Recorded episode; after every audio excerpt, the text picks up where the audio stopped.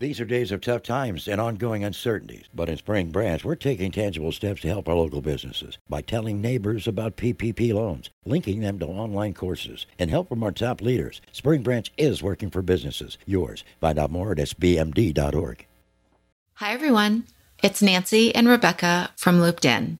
On August 23rd, Houston and the world lost one of the most prominent developers in history, Gerald Hines. He came to Houston in 1957, started a one man real estate shop, and grew it into what it is today a company that owns billions of dollars worth of real estate all over the world and employs thousands of people. It's based in Houston, and we've been covering Hines and, and Gerald Hines for years. In fact, the second episode ever of Looped In back when my co host was former Chronicle reporter Erin Mulvaney, we released an episode called Hines, Not Heinz. Rebecca, do you get that reference? yeah, it'd be easier if you could see it spelled out. it's saying in Houston, when you're talking Hines, you're not talking ketchup. You're That's talking right. Gerald Hines, because he's such a big name here. Yeah. That's uh we thought we were being very clever. And Erin and I had a lot of fun on this episode. It was it was pretty lighthearted, but we told stories about covering Gerald Hines. She had recently met with him on a story and they talked about what he ate for breakfast, which is pretty interesting and and very much just a, a side note in the whole thing. But it was a, a fun conversation, and we shared what we what we learned about Gerald Hines over the years, and so we decided to repost it. Hopefully, um, it'll bring back some good memories of this very Houston developer, and we hope you enjoy it. Yes. See you next time. Hi, podcast listeners. This is Looped In, the Houston Chronicle podcast all about real estate the deals, the dirt, the people, the places. I'm Chronicle reporter Nancy Sarnoff, and I'm here with my colleague, Erin Mulvaney. Hi, Erin. How are you? Hi, Nancy. Doing great.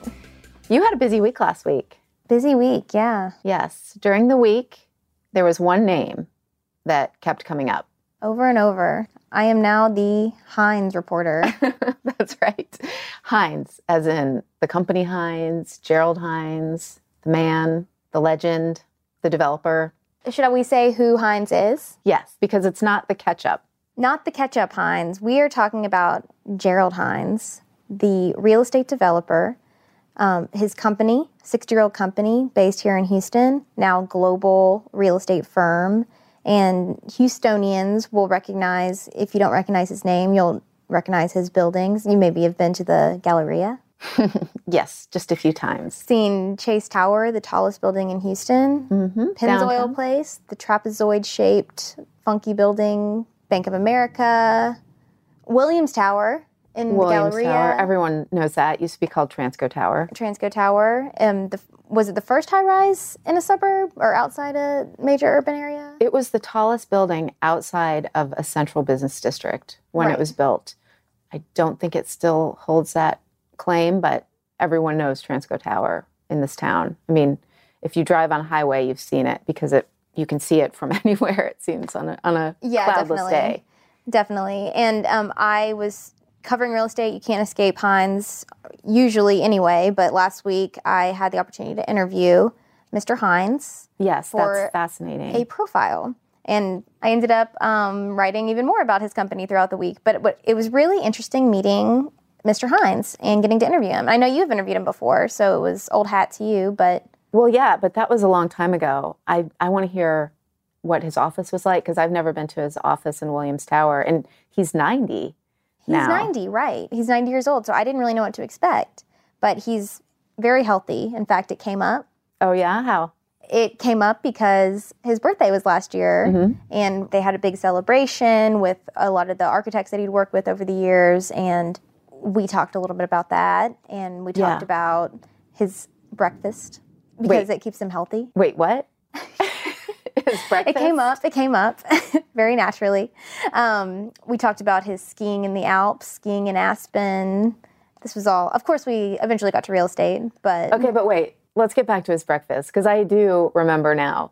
something that someone told me. So he's 90, like you said. He's in great shape. He's kind of a health nut. What does he eat for breakfast? Broccoli. Broccoli? Wait, what?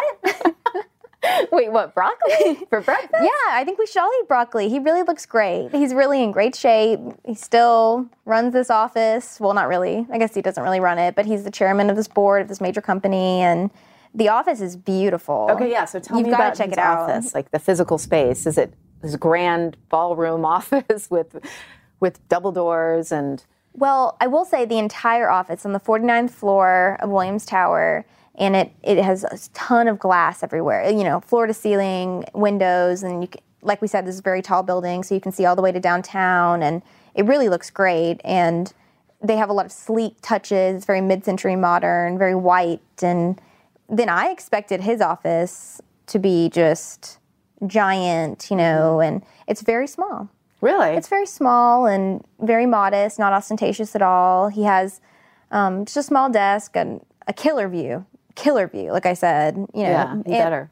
Yeah, it makes sense. he gets to see the city he helps He helped craft, develop. Yeah. and he um, he has a bookshelf of like pictures of his family and a a framed Nancy Sarnoff Houston Chronicle article. What me? You, you, you are framed on the desk, and That's yeah, that's pretty cool. We we did one time when I wrote about him. We had a driver drive us around to all of the buildings, like not all of his buildings, but a lot of the buildings that he developed, and we did it in chronological order. So we started um, his at his first building, very first building he ever developed, which was in Midtown of all places, and then we went over to Richmond Avenue where he developed a lot of those office buildings, and then we went downtown and walked around and heard stories about Philip Johnson and all of these famous world renowned architects that he had worked with. And then we ended, I think, at the Galleria and we were walking around the ice skating rink and he was telling me why he decided to do that. And it was yeah, I think it was a weird. I mean, I'm starting to learn it was a very strange project at the time to Mm-hmm. have this three-story mixed-use mall with an ice skating rink Yeah. in the middle of it. Now it's the center of a major part of town that we learned even more about this week. To, but Yes, Uptown, Post Oak Boulevard, the Houston's Fifth Avenue, right? who said that? But, People have said that before. I mean, it's like the, the the flashy retail scene. right, right. So we saw that. We saw it. We got an early peek at a documentary last week. Yeah, so this was okay, so it was the same day you interviewed Gerald Hines at his office mm-hmm. on the 49th floor. That night, we went to a screening of a documentary. It was about Post Oak Boulevard and Uptown. And Gerald Hines was there, and Giorgio Borlenghi was there. He's the guy that developed Uptown Park, all the high rises behind it, four leaf towers, lots of real, just a ton of real estate in in Uptown. He owns the Hotel Granduca. He developed that too, and Right. it's It was interesting hearing from them. yeah, it was. He's very stylish. He's Italian. And I saw you know? I got to see uh, Jerry Hines twice in one day. You calling him Jerry now? I don't know, I guess. I called him Mr. Hines in person. Yeah, everyone calls him Mr. Hines. Have you noticed that? Yes. Everyone at his office. Yeah, no one's on a first name basis. Well, just his. I guess his children. well, they probably call him Dad. Oh, okay, yeah. but no, no one's on a first name basis. Yeah.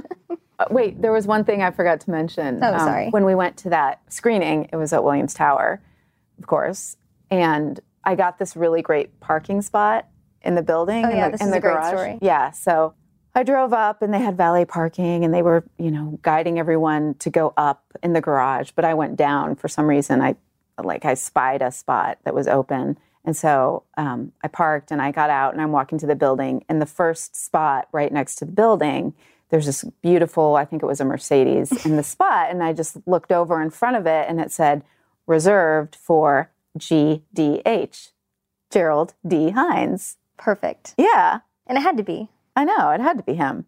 because why wouldn't he have the best spot? GDH. I love it. I know he developed the building and everything around it. So it was um it was pretty cool to to notice that. I just wonder if he still drives. I mean, I wouldn't be surprised. Yeah, I he know. can ski in the Alps. Why can't you drive to Williams Tower every morning Exactly. in your beautiful Mercedes?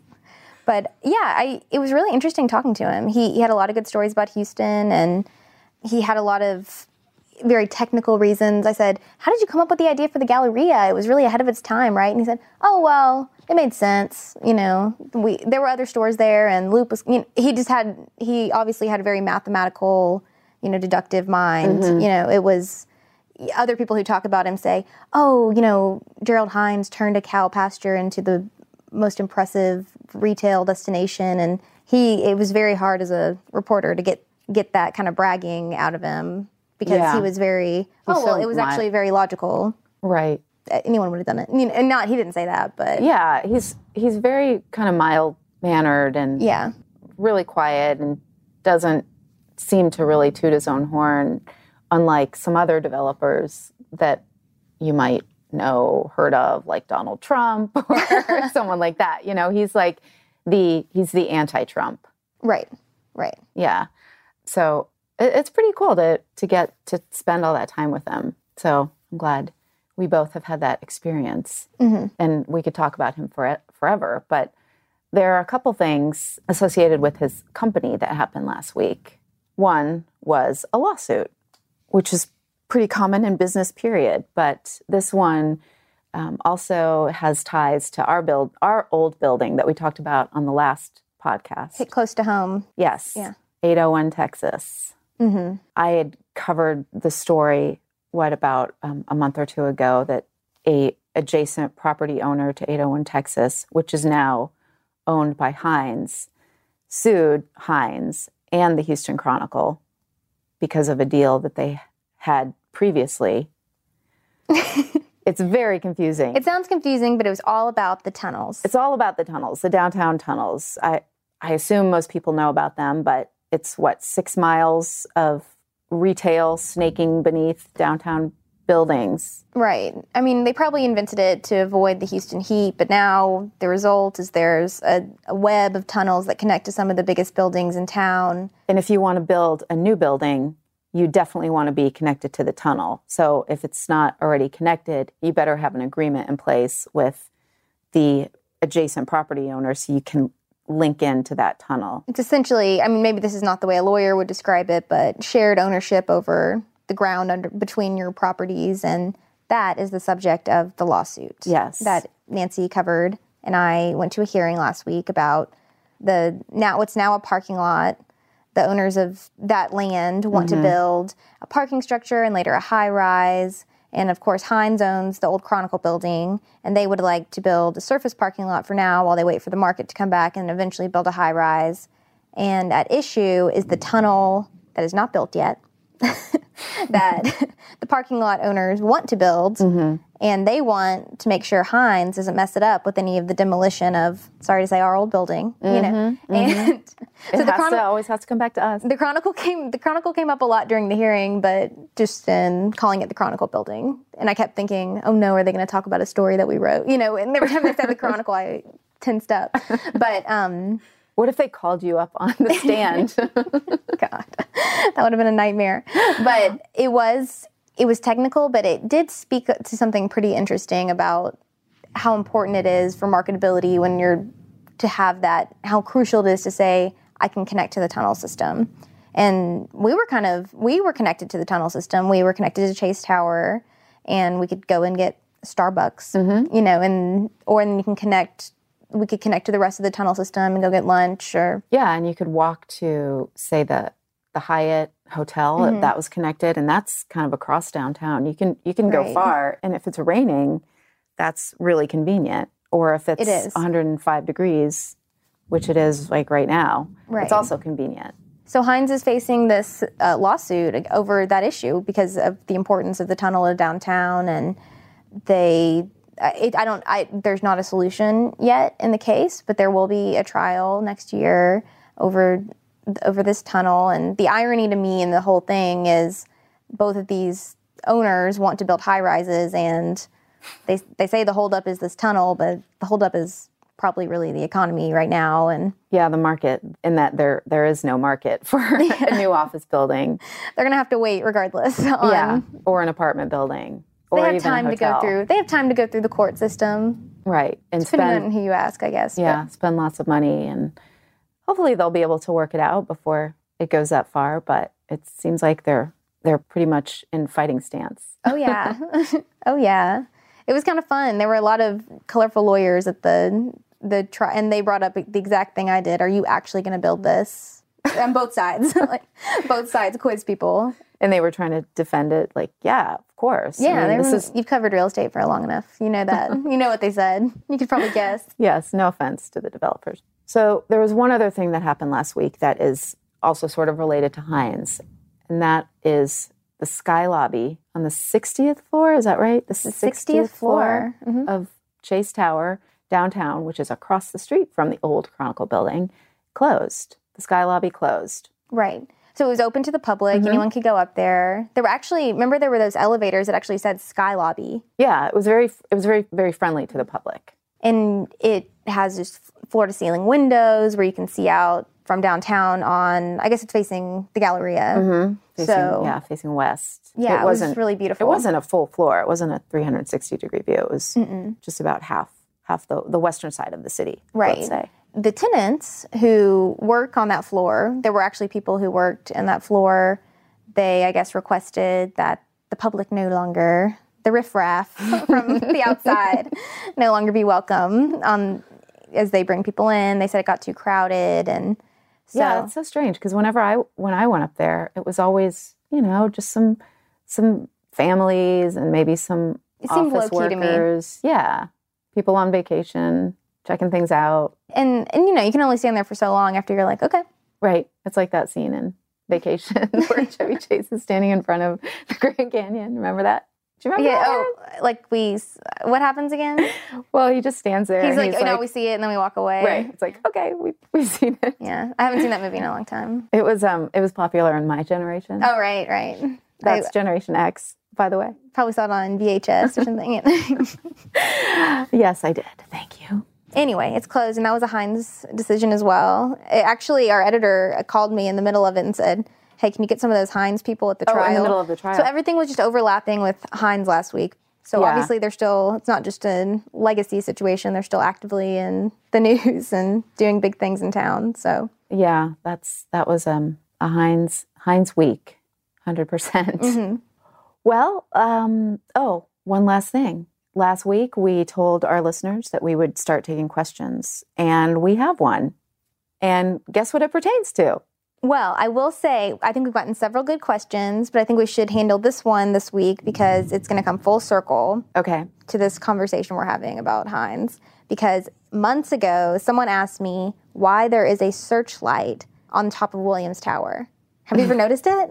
Yeah, I guess I I have. I didn't have a clue. I didn't have a clue. I, you know, they thought I would know because I cover real estate. I know about that tower. And so I got the opportunity. Coincidentally, last week, I was interviewing a former Hines executive Oh, right, for that profile. for the profile. And uh, he worked on a lot of the big projects that we talked about earlier in this podcast. And Williams Tower came up, and I thought, I wonder if he knows about that searchlight. Yeah, here's your chance. So this will show people who submit questions. I'll come back to you. I might have to do some research, but yeah, but no, we did get some good it ones. is kind of weird. It's kind of a weird story because I don't know if y'all are gonna you're gonna be satisfied with this, but he said that the famous architect eh, architect team that were designing Williams Tower, then Trans, Transco was their big tenant, and someone said one of the architects kind of they were in a meeting and he said, "What if we put a searchlight on top of the building?"